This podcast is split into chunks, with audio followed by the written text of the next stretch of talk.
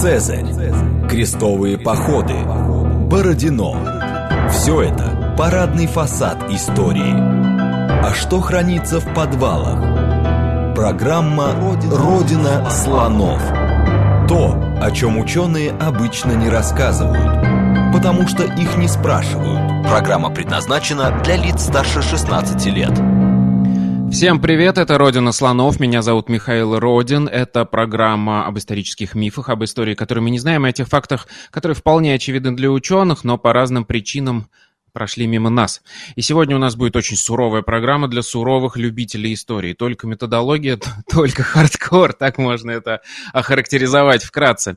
А, и название программы, на первый взгляд, звучит очень мудрено. Мы сегодня будем говорить про историческую компаративистику.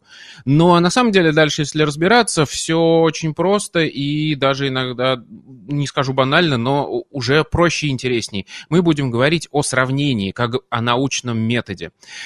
И есть такая большая проблема. В сознании обывателя сравнение – это процесс выяснения, кто лучше, красивее, умнее и так далее. И каждый раз, когда а, человек, не связанный с исторической наукой, слышит о каком-то сравнении, ну, например, двух стран, у него сразу возникает ощущение, что сейчас нам будут рассказывать, кто э, лучше, успешнее, красивее и так далее. Но на самом деле все хитрее. И вот сегодня мы будем э, задаваться просто хотя бы одним вопросом. Э, это огромный, сложный метод, э, скажем так, набор даже методов, э, система методов. Вот. Но мы сегодня хотя бы поп попробуем разобраться с одним э, вопросом простым. Зачем вообще сравнивать? Что сравнивать и как сравнивать, мы будем обсуждать дальше. Это отдельные сложные темы. У нас сегодня на связи э, доктор исторических наук, профессор исторической компаративистики Европейского университета в Санкт-Петербурге Михаил Маркович Кром. Добрый день, Михаил Маркович. Добрый день, добрый день.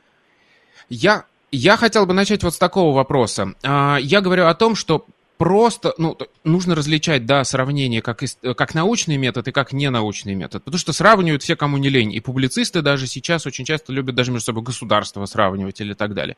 Или если даже идти вглубь туда, в такой донаучный э, период, например, тот же самый Полибий использовал э, сравнение, я бы сказал, в таких своих политических ангажированных э, целях. То есть, да, он сравнил критян, спартанцев с римлянами и сделал вывод, вот смотрите, э, римляне гораздо красивее, умнее, лучше. Мы понимаем, что это не научный метод. Где вообще эта граница между сравнением как э, таким э, методом э, политически ангажированным э, в данном случае в нашем разрезе и научным методом? Е- можно ли провести вообще эту грань? А, Михаил, я бы начал с того, что заступился за Полибия, вот, он был один из умнейших людей своего времени, и он очень хорошо ну, провел сравнение. Вот, то есть практически такой первый сравнительный э, политологический трактат написал Полибий, да, сравнил э, державу римлян с Карфагеном, с другими э, тогдашними, ну, державами, слово государство не очень там уместно. Вот. И правда, он был восхищен Римом, это верно. В принципе, метод, ну вот сравнение, это э, такой, знаете, э, прием, к которому все люди прибегают, это вообще заложено в человеческой природе. А ученые лишь доводят до какого-то возможного совершенства. Они шлифуют этот метод, делают его ну, более надежным, что ли, и дающим какие-то э, предсказуемые результаты. Вот в этом, в этом различие. А так вообще, даже если говорить об истории, угу. то уже отец истории Геродот сравнивал. Причем он делал это контрастным таким способом, противопоставлял, как мы все помним, эллинов, да, его родных греков, всем остальным, которых назвал варварами. Вот персы, э, да, огромная, значит, вот держава э, персидских царей, э, но она, он ее изображал рабской, ну и, конечно, на этом фоне очень хорошо смотрелись греки, вот э, героические, немногочисленные, так сказать, вот э, спартанцы, афиняне и прочие, которые вот отбили натиск этих самых персов. Так что это очень давний прием. Но э, если говорить о именно о методе, э, то э, только в 20 веке историки как-то всерьез э, занялись именно выработкой метода, ну и надо назвать имя Марка Блока, великого историка прошлого столетия, э, который ну, много где отличился, но в том числе, я думаю, можно сказать, заложил основы э, именно современного, сравнительного метода в истории. Угу. Правильно ли я понимаю, что если мы э, видим сравнение двух стран, ну то есть когда вот просто сравнивают две страны целиком, это сразу нам такой звоночек о том, что скорее всего это не научная история, потому что, ну это, наверное, не очень э, корректно и осмысленно, скажем так, вообще проводить такие. Сравнения. Да, это это вы совершенно правы одна из ловушек, потому что э, это как раз заложено в человеческой природе. Мы любим сравнивать, в том числе и, и, и страны, и государства, и, и так далее. Любой путешественник, любой турист может на своем опыте это вспомнить. Приезжаешь в незнакомую страну и тут же начинаешь сравнивать, вольно или невольно. Вот. Но э, для того, чтобы сравнение было продуктивным, э, нужно выделить то, что вот ученые называют линией сравнения. То есть взять какой-то признак, взять какую-то черту, какую-то характеристику. Да, а если рассматривать страну или государство целиком и пытаться сравнить с другой э, страной, неважно, маленькой, большой, то настолько э, так много, да, так много будет и, и общего, и различий, что возникнет путаница ни к какому продуктивному выводу прийти не удастся. Вот этим как раз страдают вот такие обычные сравнения, их много в нашей жизни. Журналисты их очень любят, и философы, и все, кому не лень, но они не работают, они не дают нам никакого нового знания, никакого надежного результата. Вот об этом мы подробнее поговорим, а, что сравнивать и как сравнивать, там, возможно, в следующих передачах. Сегодня у нас все-таки цель разобраться сначала хотя бы зачем. Я думаю, имеет смысл а, вот с чем разобраться. Есть ли сейчас а, вообще какое-то общепризнанное определение компаративистики и какие направления существуют в этой сфере? ну, начать надо с того, что компаративистика довольно принятое название, только не в истории. Здесь историки парадоксальным образом запаздывают, если мы говорим именно научной такой методологии. А так компаративистика, вот, например, филологии, ну, в литературоведении очень это принято, э, сравнительное литературоведение, там это слово компаративистика давно в ходу. Э, иногда и общие там, журналы, альманахи так называют. То есть все, что вот как-то связано с сравнением. Сравнение принято в социологии, политологии, в общественных науках. Так что вот э, история в этом смысле оказалась э, в числе, можно так сказать, отстающих, но за последние десятилетия довольно много вообще-то было опубликовано работ э, в этом сравнительном, сравнительном ключе. Теперь, вот вы спросили про школы. Э, я бы рад сказать, что есть школы, что это как-то разработано, но, в общем, в общем, э, это не так. И э, до сих пор ведутся даже споры, а есть ли метод? Или это всего лишь, как некоторые авторы э, пишут, ну, такое сравнительное воображение. В общем, что навоображал, то и, то и получилось такое и такое и сравнение. То есть есть такой анархизм, я его так называю, методологический анархизм, он довольно распространен. В нашей стране э, принято в это верить, что метод есть, методы есть, и сравнение, конечно, один из них. Вот только какого-то четкого описания, четкого изложения, в чем, собственно, этот метод э, состоит в учебниках, которые э, у нас издавались, ну, о себе я не говорю, конечно, но о тех, которые издавались. А вас сейчас я скажу. Да, вот советского времени. Вот обязательно, если вы берете в руки учебник по методологии истории, там что-нибудь будет про сравнение, про сравнительный метод. Но обычно это всего несколько страничек, и научиться методу вот из этих вот коротких обзоров просто невозможно. И очень часто это такой уклон в философию, ну, а историки и философы как-то вот они в разных находятся, да, измерениях, на разных полюсах. И, в общем, э, получается, что четкого изложения, да, как нужно сравнивать, да, в общем-то, нету. За рубежом э, до сих пор вот такие метания происходят и споры, а есть ли метод, или это какой-то подход, или воображение, или еще что-то. Вот, поэтому, увы, не могу сказать, что есть школы, и что все тут четко сказано. Я бы вот заканчивая эту, этот наш, так сказать, эту часть разговора, сказал бы так. В идеале мы можем получить некую ну, что-то вроде поваренной книги, то есть собрать полезные рецепты, чем я, собственно, и занимаюсь.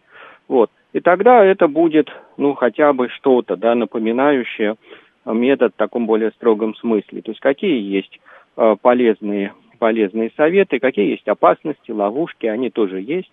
Вот. Но это все требует, да, такой терпеливой работы по собиранию всего того лучшего, что уже было сделано. То есть, в общем, э, как-то обобщить имеющийся опыт. Ну, чем по мере сил я и занимаюсь. То есть я правильно понимаю, что по сути мы сейчас как бы еще на стадии становления этого метода, поскольку вот метода как набора процедур, вот, вот сделай так, так и так, еще не существует. Еще есть пока, да. ну, очень да. большой набор приемчиков, скажем так. Совершенно верно, да. И это часто все очень хаотично, и каждый следующий автор как-то норовит начать сначала, не зная просто, не, не пытаясь выяснить, а что уже известно, что, какие процедуры применялись. Вот. Ну, это можно сравнить с источниковедением. Есть такая дисциплина, у нас в стране очень развита. Вот. Но источниковедение развивается несколько веков. И за это время накопилось много, опять-таки, вот таких полезных рецептов. Ибо никто не скажет, что есть какой-то один единственный метод, называемый источниковедением. Все, все согласны, что ну, какая-то методология есть источниковедения. Но один это 10, 20, да? Нет, никто не знает. Это некие полезные приемы, они описаны в учебниках. Ну вот учебник Ланглуа и Синьябоса, многие историки знают, да. там он с конца XIX века известен, да, получил широкую известность, и на русский был уже тогда переведен. Вот это такое более-менее систематическое изложение именно правил э, источниковедения. Вот. И тогда, кстати, это считалось единственным историческим методом. Вот именно изучение источников. Но ну, с тех пор методов стало несколько больше известно, и сравнение один из них, но дело именно так вот, как вы описали, и обстоит. Мы как-то в самом начале, в самом начале его, так сказать, э, формирования или описания. Хорошо, и я на всякий случай, вот вы э, такую фразу произнесли, а, невозможно научиться этому методу. Я хотел бы а, горячие головы некоторые сразу предостеречь. Напоминаю, что у нас научно-популярная программа. Она, конечно, научная, но популярная. И прослушав ее, научиться сравнительно-историческому методу вы не сможете. Мы просто здесь сообщаем о том, что есть такая штука. Если вы хотите чуть более подробно узнать о том, что это, как раз э, очень рекомендую к прочтению книгу Михаила Марковича Крома по введение в историческую компаративистику, и это тоже, попрошу заметить, только введение в нее, да. Вот. А сегодня мы как раз будем разбираться с вопросом, а что нам может дать этот метод. То есть сейчас уже, и причем я так понимаю, что в историографии тоже вот постоянно варьируется. Тогда кто-то из историков считает, что вот это, этот эту задачу может выполнить такой метод, кто-то говорит, нет, не может. И вот мы сегодня поговорим о том, что нам может дать э, сравнение.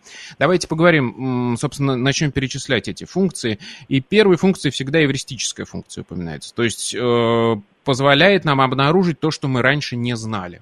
Вот про это расскажите. Да, надо сказать, что название вот именно такое красивое от греческого слова «эврика», да, то есть «нашел», да, нахождение, обнаружение – чего-то ранее неизвестного. Ну, само название придумано немецкими компаративистами не так давно, в конце 20 века, но функция известна гораздо раньше. И э, наиболее, может быть, ярко и четко ее изложил Марк Блок, я его уже упоминал сегодня, вот в своей статье, теперь классической статье 28 года, к сравнительному изучению европейских обществ. Ну вот есть и русский перевод, его нетрудно найти, он вот в начале нашего века уже появился. Вот, и э, на примере того же Марка Блока можно посмотреть, что это такое. Вот э, Марк Блок, э, будучи медиевистом, да, изучая средние века, э, обратил внимание, что явление огораживания, хорошо известное в истории Англии, э, встречалось, однако же, и на его родине, то есть во Франции а именно в провинции, значит, Прованс. Ну, собственно, Прованс это значит провинция, если так четко переводить. Вот, в Провансе. И местные историки об этом ничего не знали. Но благодаря тому, что Блок э, детально изучал именно аграрную историю, историю, так сказать, вот Э, сельского хозяйства. На а, всякий случай, да, огораживание – это процесс, который шел в Англии, когда да. э, крестьян лишали их земли, выгоняли с нее, угу, и там угу. начинали заниматься более в тот момент экономически выгодным э, животноводством. Угу. Вот-вот, да, это классический такой случай, все знают, в учебниках написано, да, и все привыкли сравнить, ага, значит, иметь в виду, да, огораживание, ну, значит, это про Англию. Так вот, ничего подобного. Э, исходя, как он сам пишет, блок, из понимания близости развития вот, э, ну, сказать, хозяйства да, двух стран, вообще их э, близости во многих отношениях, они не только географически, как вы дорогие слушатели, понимаете, разделены вот этим узким проливом, но и во, во многих отношениях ну, есть много общего. Вот, он предположил, что и это явление огораживания, ну вот э, и во Франции э, должно быть. И действительно, уже э, работая с материалом, он нашел такие свидетельства, чем очень удивил вот э, знатоков, сказать, как мы бы сказали, краеведов, да, те, которые изучали именно про, про провансальскую историю. У нас известен там майонез провансаль, но, поверьте, это очень интересный край с богатой историей.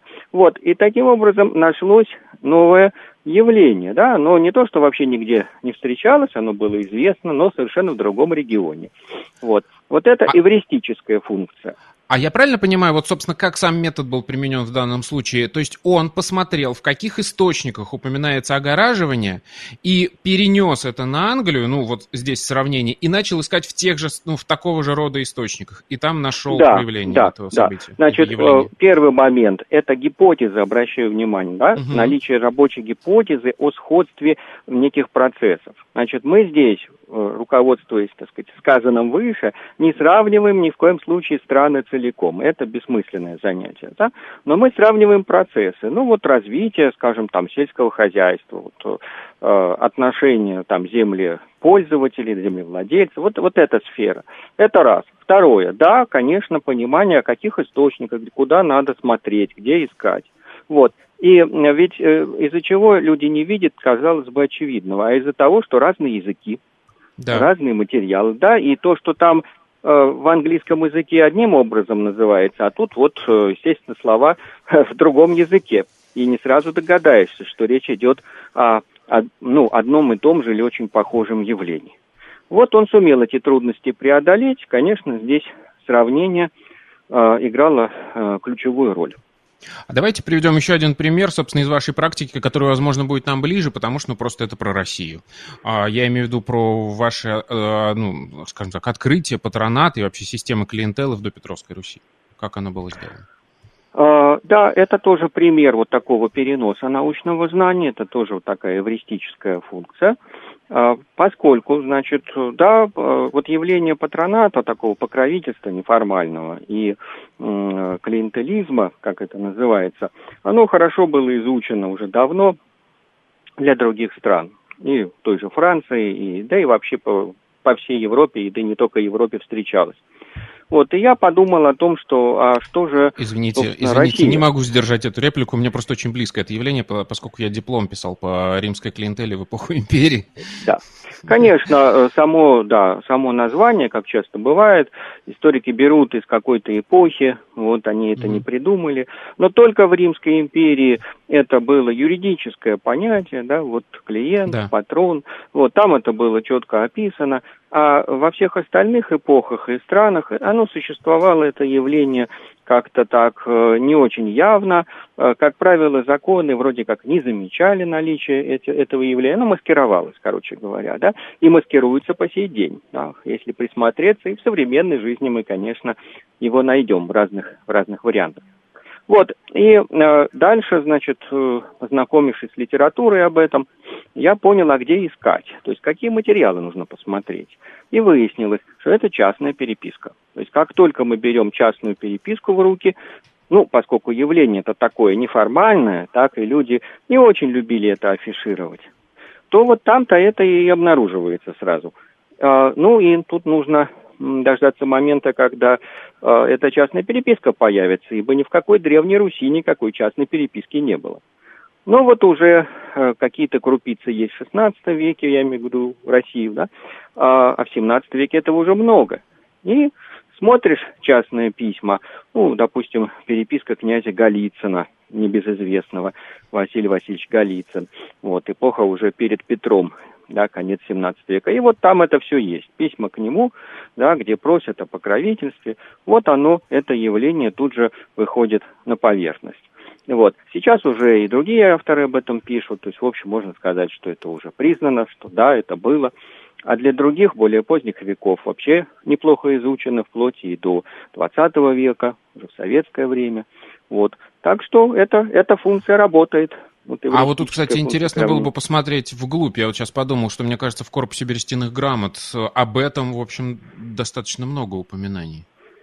А, ну, тут э, довольно э, тонкий момент, где, где грань, да, это одна из рабочих да, таких проблем, когда это явление начинается. Ну, на мой взгляд, оно очень характерно именно для нового времени, там, начиная вот с той ранней, ранней модерной эпохи. Ну, вот это 16 век, 17 когда абсолютно везде это встречается, в том числе и в московском uh-huh. государстве. Очень важно, что это дополнительная такая, такой институт, я бы сказал, который встраивается и дополняет официальные структуры. И он не институализирован как раз, насколько я понимаю. То есть юридически это нигде да, не никак. Да, конечно, конечно. Но он необходим. Это как какая-то лиана, да, какой-то паразит, угу. который вот существует на, там, на дереве каком-то. Так и здесь. Прекрасно себя чувствует в условиях уже формирующегося государства. Но до того, да, как возникли эти официальные связи, возникло, собственно, государство, это у нас 15 век для России. Ну, в общем, это явление не просматривается. А, и поэтому очень сложно отличить от каких-то иных отношений, да, то есть чтобы нам это слово, да, это, это понятие не, не использовать в кость и в крив, просто вот что-то показалось похожим, так, вот, ну, спорят о том, вот, феодализм, да, вот в феодализме был или не был этот клиентелизм, Тут есть просто разные точки зрения, и не будем сейчас наших слушателей как-то вот путать, да, и это довольно сложная большая тема, ей можно посвятить просто отдельную передачу. Ну да, мы сегодня концентрируемся именно на сравнении как э, методе исторической науки. И вот, мне кажется, из предыдущего вытекает э, следующий метод. Он, ну, казалось бы, как мне кажется, самый простой. Это сравнение как метод а, выяснить, вообще это явление уникальное или типичное. Ну, грубо говоря, да, вот мы клиентеллу встретили в Риме вот именно под этим названием. И мы можем понять, это вообще уникальное явление для всего мира или оно еще где-то встречается под разными личинами, скажем так. Правильно? Да, да, совершенно верно. И на это хочу обратить внимание. Сравнение просто единственный способ способ, надо это подчеркнуть, выяснить масштаб явления. Да, если вы хотите понять, это уникально или типично, да, нет другого способа, как сравнить. Найти, да, это довольно трудоемко, эмпирически, да, выяснять, а если это в другом месте, в другую эпоху, может быть, в другой стране, в другом регионе и так далее. Вот. И только после этого можно делать какой-то вывод. Да, это очень широко распространено, нет, это уникально для какого-то отдельного места, региона и так далее. Угу. И тут мы переходим к следующему, к следующей, скажем так, функции да, сравнения, потому что каждый раз мы должны иметь в виду, что когда мы говорим о каком-то явлении, мы, как историки, всегда его моделируем, да, то есть у нас нет этого явления в чистом виде, мы должны как-то обозначить его границы, понять, что это. И вот как раз для этого тоже сравнение нам помогает, правильно? Э, да, конечно, конечно. Ну, я бы сказал, историки не уникальны в этом смысле. Так, если задуматься, вся наука так устроена. Там всякие, знаете, идеальные газы, вот, да, которые вот не существуют так вот в такой, да, на, на полянке в лесу, этого нету. Вот так и здесь, да, и вот такие модели, то есть некие обобщенные понятия о том, что, что это явление собой представляет, конечно, и здесь без, без сравнения нам никак не обойтись, оно помогает да, построить. И значит, понять суть. Вот в чем uh-huh. суть явления? Если вы знаете только один кейс, ну вы же не, не, не можете дать, так сказать, гарантию, что вы правильно поняли, в чем суть этого явления. Чтобы понять, разобраться, нужно много сравнить, да, таких кейсов, и в конце концов э, какой-то обобщенный образ у вас сложится в голове. И тут, опять же, тоже можно привести, наверное, пример из вашей практики про модерное государство. Да? Чтобы понять, что такое государство современного типа, нужно ну, посмотреть на разные страны. Конечно, примерно да, в этой, эпохе, на этой стадии развития. Э, да, конечно, конечно. Э, и э, характерно, что представление вот о собирании земель, как такой да, магистральный путь, которым, как считается, русское государство возникло, вот такое представление опирается на изоляционизм, на представление о том, что все было уникально, не надо смотреть ни влево, ни вправо, ни с чем сравнивать. А как только начинаешь сравнивать, понимаешь, что суть-то не в этом – да, не в механическом каком-то процессе поглощения, там, присоединения земель, а в строительстве институтов именно государственных. Вот. И что собой представляло модерное государство? Для этого нужно, э, ну, неплохо и некой теорией вооружиться, ну и, конечно, проработать большой материал, именно сравнить, как это было где-нибудь от Испании на Западе до Османской империи, э, на, не знаю, на востоке, да, или на юго-востоке Европы. Так что это действительно а. очень широкое явление. Отлично. А, это программа «Родина слонов». У нас сегодня в гостях Михаил Маркович Кром. Мы сегодня разбираемся, зачем историки э, применяют сравнительный метод в своей научной практике. После новостей мы вернемся и продолжим. Программа «Родина слонов». То, о чем ученые обычно не рассказывают, потому что их не спрашивают – еще раз добрый день, это «Родина слонов», меня зовут Михаил Родин, у нас сегодня в гостях Михаил Маркович Кром, и мы пытаемся разобраться в том, зачем а, ученые применяют метод исторической компаративистики или, грубо говоря, просто сравнивают что-то друг с другом в своей практике. И вот мне кажется, мы сейчас подошли к, к самым сложным сферам, потому что, да, мы упомянули в начале, что вот это сравнение, оно позволяет как бы понять, э, построить модель какого-то процесса, какого-то явления. И упомянули модерное государство, государство современного типа. И если там четко как мне кажется, это ну, не так уж сложно вы, выразить, да, что такое государство современного типа, то есть такие огромный э, такой сон э, понятий сложных, теоретических, которые используют историки. И, как мне кажется, вот именно здесь-то как раз сравнение помогает. Вот, собственно, объяснить, что такое феодализм, да, наверное, и для себя даже э, невозможно без того, чтобы э, применять сравнительный метод. Правильно? А, как, да, как он значит, помогает, этот метод вот здесь? Действительно, надо сказать, не все это понимают, что термины, которые используют ученые, ну, историки в частности, они в скрытом виде сравнительные, они содержат в себе это сравнение. То есть, когда говорят феодализм, да, то есть, значит, при этом подразумевают, что это некий строй, который существовал в Средневековье, и что он, э, если был не глобальный, не всемирный, да, то, по крайней мере, охватывал там, Европу или большую часть Европы.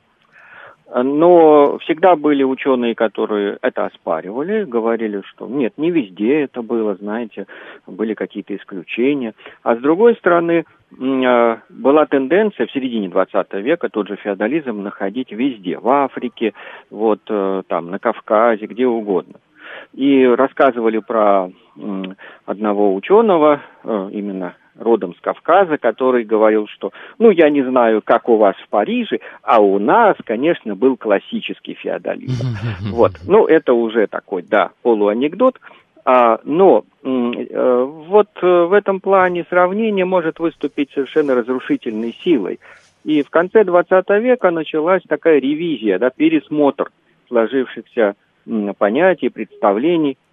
И вот а, британская а, исследовательница Сьюзен Рейнольдс выпустила, можно сказать, такой снаряд э, в сторону понятия феодализма. Вышла ее книга в 1994 году э, э, «Фьефы и вассалы», да, то есть феоды и вассалы, в которой она вообще поставила под сомнение, что это понятие действительно является таким универсальным и что-то там объясняет в европейском средневековье. А, и она так по винтикам это все раскрутила, там вассалитет, вот тот, тот же самый фиот, и пыталась, значит, сказать, что так, вот здесь в такой-то стране это вообще как-то не употребляется. Ее родная Англия была для нее очень мощным таким тараном, поскольку Англия, ну, уж явно нетипична в этом отношении. Представление о том, что, например, феодализм – это анархия, совершенно опровергается английским опытом, где было сильное государство, была ну, довольно сильная централизованная власть. И так на, на каждом шагу. И в итоге она приходит к выводу, что это вообще бесполезное понятие, лучше от него избавиться, а изучать, что называется, конкретный индивидуальный опыт. Не все с ней согласились, надо сразу сказать, но это вызвало целую революцию, целую бурю. Вот, и многие, кто-то согласился, кто-то продолжал отстаивать мнение, что с какими-то поправками, но эта модель годится. Но я просто на этом примере хочу показать, что используемые термины, они очень зависят от того, в какой мере сравнение их подтверждает. Вот насколько они э, подкреплены что называется, эмпирическими, э, эмпирическим материалом. И есть такая опасность, что в какой-то момент сравнение разрушит э, этот, этот привычный термин. Вот тоже случилось э, с абсолютизмом, можно сказать. И примерно в ту же эпоху, что, наверное, не случайно. В конце XX века и привычный термин абсолютизм тоже подвергся атаке, и тоже именно по линии сравнения. А, и опять-таки интересно, что Британия стала таким вот э, источником да, вот этого наступления – британский историк Николас Хеншел, который, между прочим, даже и не, не был каким-то маститым профессором, а был э, скорее очень грамотным э, учителем такого колледжа. Вот собрал литературу, изучил этот вопрос и в начале 90-х э, издал книгу «Миф абсолютизма». «Миф абсолютизма». Она тоже наделала шуму.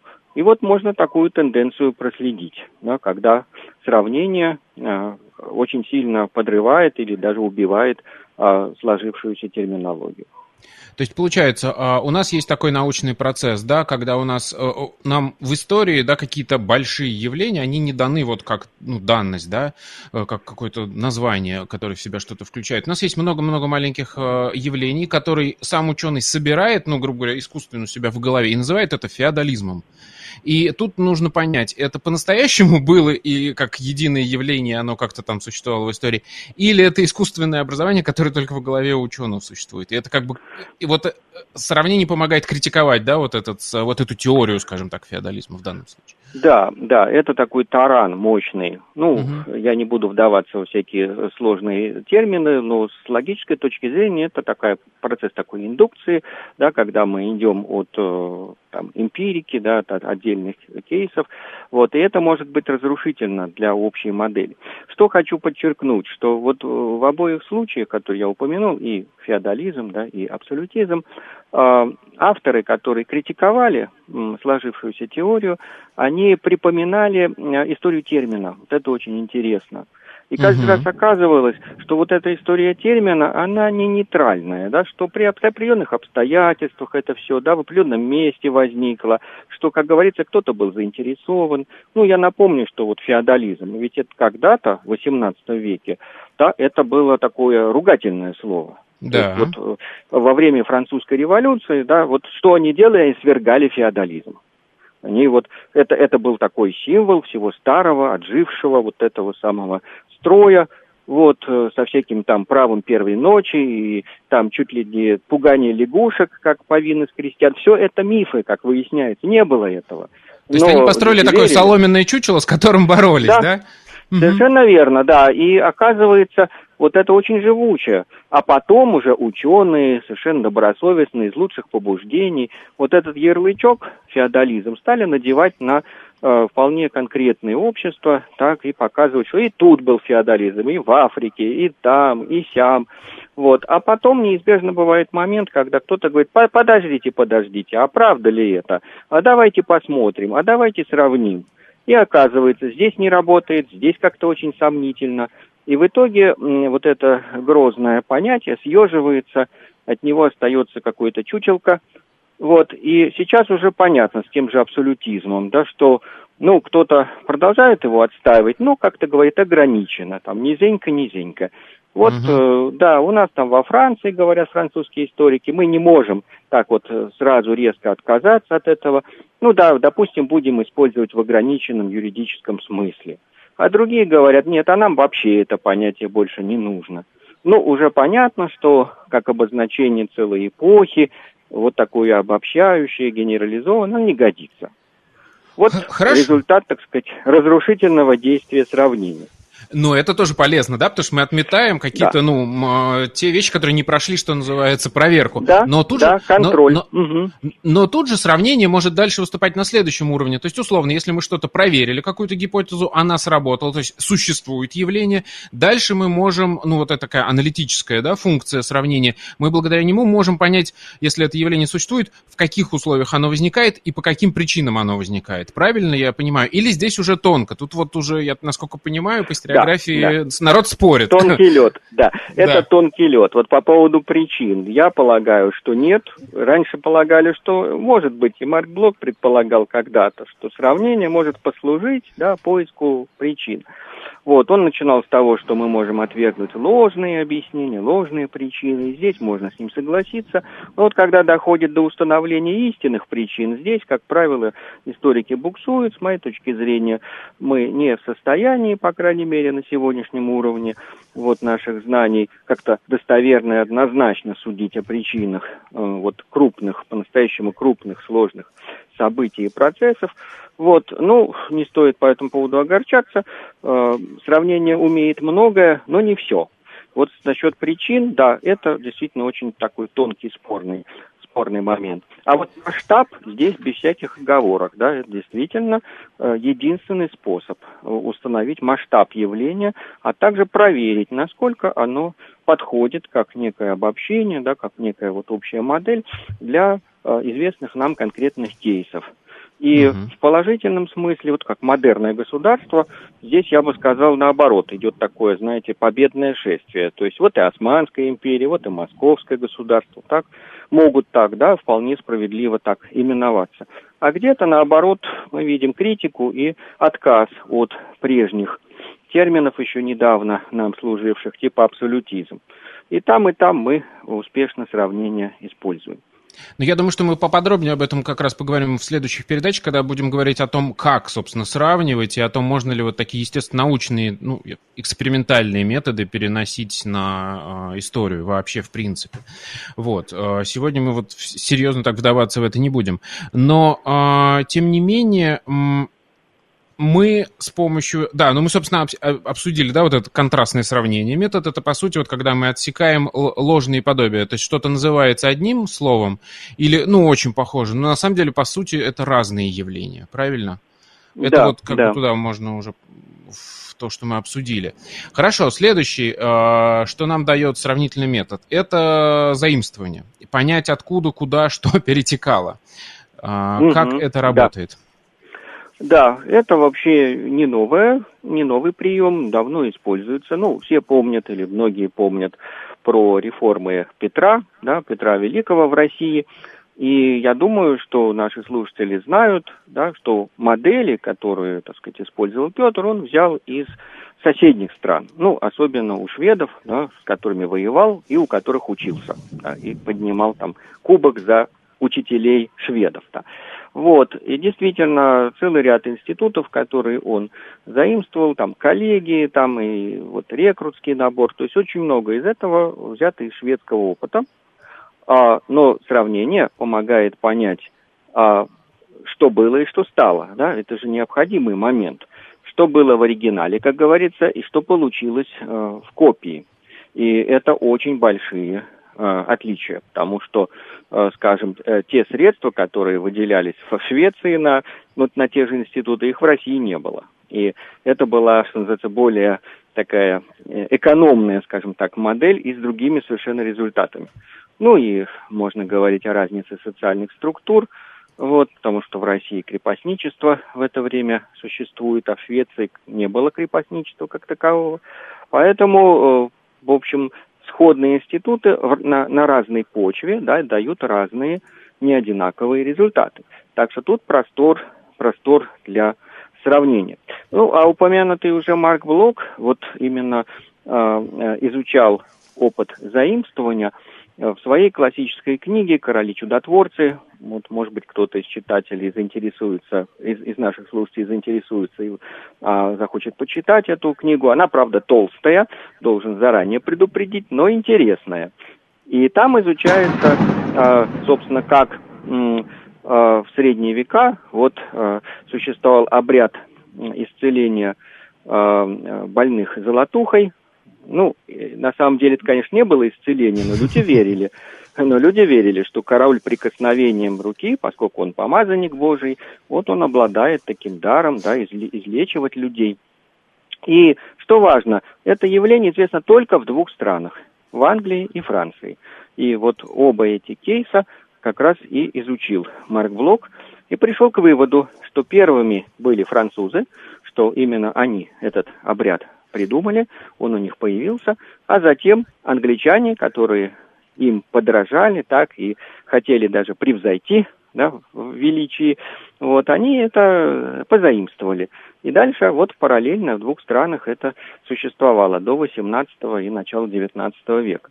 Вот это тоже яркий пример изучения заимствований, вот, и дальше параллельного существования институтов в двух э, соседних и соперничавших странах.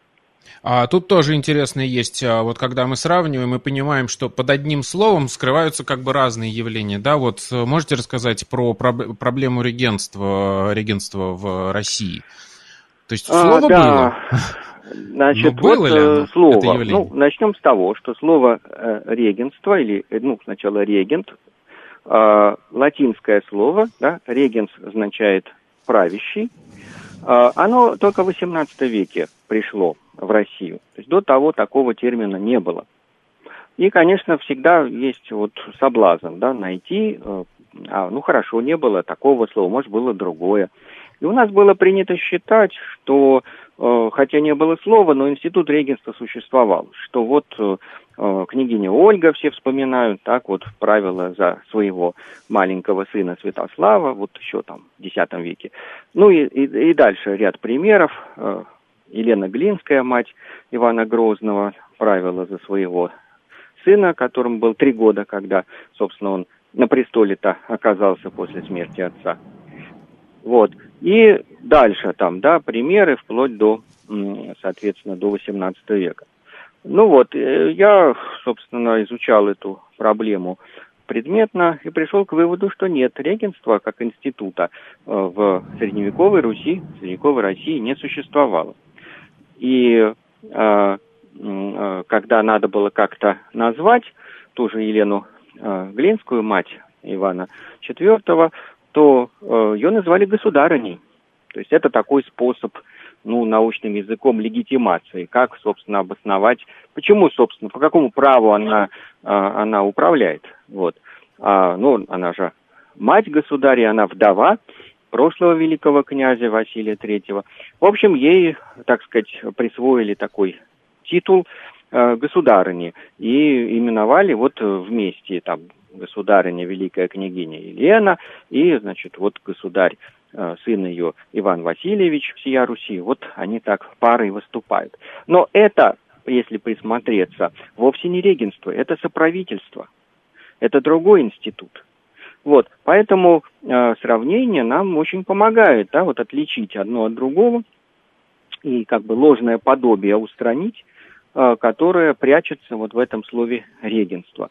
И только в XVIII веке действительно была такая попытка сделана регенство учредить, да, создать это уже официально, но, как мы знаем, э, затея это не, недолго существовала, вот, и э, в XIX век уже страна вступила без такого института дальше ни разу не понадобилось да, вводить что-то похожее на регенство.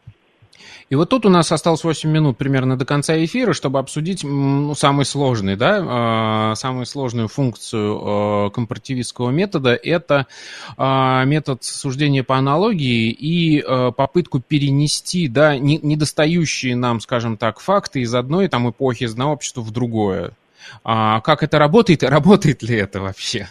Верно. Это, с одной стороны, самый, может быть, древний способ. Об этом задумывались очень давно. Вот судить по аналогии. Вот нам известно из такой-то страны да, а вот э, здесь мы это не знаем. Ну, давайте предположим, что, ну, поскольку человеческая природа одинакова, все мы люди, наверное, и, и тут тоже было все одинаково. Это, конечно, рискованный способ, на что давно обращали внимание. В эпоху просвещения вот именно такой способ, да, вот суждения по аналогии был очень распространен. Просветители как раз верили в единство человеческой природы и считали, что повсюду, в общем, человек одинаков – вот там климат может быть, да, знаменитая теория, там, Монтескье, климат может влиять. Там, в теплых странах люди изнежены, там, склонны к рабству, к деспотизму, а в суровом климате они по-другому себя ведут. Но, тем не менее, да, это все те же люди. А, и дальше, в XIX веке, а, антропологи кстати, эту теорию тоже можно разбить методом сравнения, потому что если мы начинаем да. проводить аналогии всерьез, а, то мы ну, как да. сбиваем эту теорию тоже. Конечно. Ну, э, в XIX веке, да, тоже активно вот этнографы пытались это применить, ну, реконструируя какой-нибудь древний, древний институт, там, брак, разные формы брака у людей, вот, и пытаясь выстроить какую-то единую такую линию универсальную. Да, потом это критиковалось, и многие звенья вот этой этой цепи были разрушены, а, в том числе, да, э, с помощью сравнения и просто введения нового эмпирического материала. Вот. По поводу аналогии, если как-то завершить да, эту тему, можно сказать, что это не более чем хороший прием для высказывания гипотезы. Вот я это хочу подчеркнуть. Гипотезу mm-hmm. высказать можно, но дальше неизбежно надо э, убедиться, да, то есть э, взять э, уже конкретный материал, сравнить и понять, работает эта гипотеза или нет. Ну и хочу сказать, что современные историки, надо признать, аналогии пользуются редко и в целом ей не доверяют. То есть очень такой большой скепсис накопился по отношению к, к этой функции, хотя она самая древняя. А мне почему-то кажется, что вот она имеет, если где-то имеет, ну, какое-то основание и какое-то хождение, ну, аккуратное хотя бы, да, в качестве высказывания гипотез, то это вот э, отрасль археологии и изучения первобытных обществ, там, где нет никаких письменных источников, и ты хочешь понять, э, куда вот эти, ну, вот у нас есть просто, ну, набор каких-то физических объектов, которые нам достались, и мы по ним реконструируем структуру общества, и сравнивая с какими-то современными народами, там, да, которые живут на примерно тех же самых а, ступенях развития, мы хоть что-то можем предположить. И вот там это хоть какую-то может дать, э, ну, какую-то пользу. Да, это, в общем, прием действительно в XIX веке активно использовался, но э, с тех пор и антропология далеко ушла. И сейчас уже наши братья-антропологи не верят в то, что существуют так называемые примитивные общества, да, примитивные народы, ну, не затронутые цивилизацией. Вот, оказывается, что таких нет, и, и, и все, как бы они нам не казались там дикими в кавычках, еще что-то, они тоже живут уже в потоке вот этого современного да, мира, э, глобализации и всего прочего, а это делает довольно зыбкими, ну вот подобные аналогии. То есть, опять же, угу. заставляет относиться к этому с осторожностью. И тут еще есть такая проблема, да, что если мы сравниваем первобытное общество, ну, условно, там, а, верхний палеолит, 15 тысяч лет до нашей эры, и современное какое-нибудь, даже, ну, условно, общество, которое живет в первобытном, э, как нам кажется, строй, надо иметь в виду, что вот это современное, оно тоже уже 15 тысяч лет там как-то жило, и у них там сто раз могло все это за это время поменяться. То есть они эволюционировали и в смысле общественных отношений тоже, и там какие-то отношения в семье. Там, да, конечно, конечно. Тут важна конкретика, да, очень опасно опираться на такое умолчание, на просто большие пласты отсутствующей информации вот, и уподоблять то, что было 15 тысяч лет назад, да, и, и нынешним, пусть и э, тем, кто кажется нам очень такими отсталыми и примитивными, это дело рискованное. Хорошо, а осталось у нас совсем немножко времени, около двух минут. Можем ли мы подвести итог? В итоге есть ли какой-то вот четкий свод и я понятно, да, что нет метода в смысле вот конкретных инструкций, но хотя бы четкий свод, где может помочь сравнение для историка, преподают ли это на истфаках, как это вообще все происходит, развивается? И будет ли, ну, может, может ли возникнуть? Я думаю, такое? я с оптимизмом отношусь э, к развитию метода. Ну, метод это не что такое великое, грандиозное, это неправильно. Вот когда люди пользуются какой-нибудь кофеваркой, да, или, не знаю, микроволновой печью, они же тоже пользуются инструкциями. И это, угу. собственно, есть метод. Это очень практическое руководство. И уже сейчас можно э, набросать ряд таких практических советов, Любые такие советы, это, собственно, и есть вот эти элементы формирующегося метода.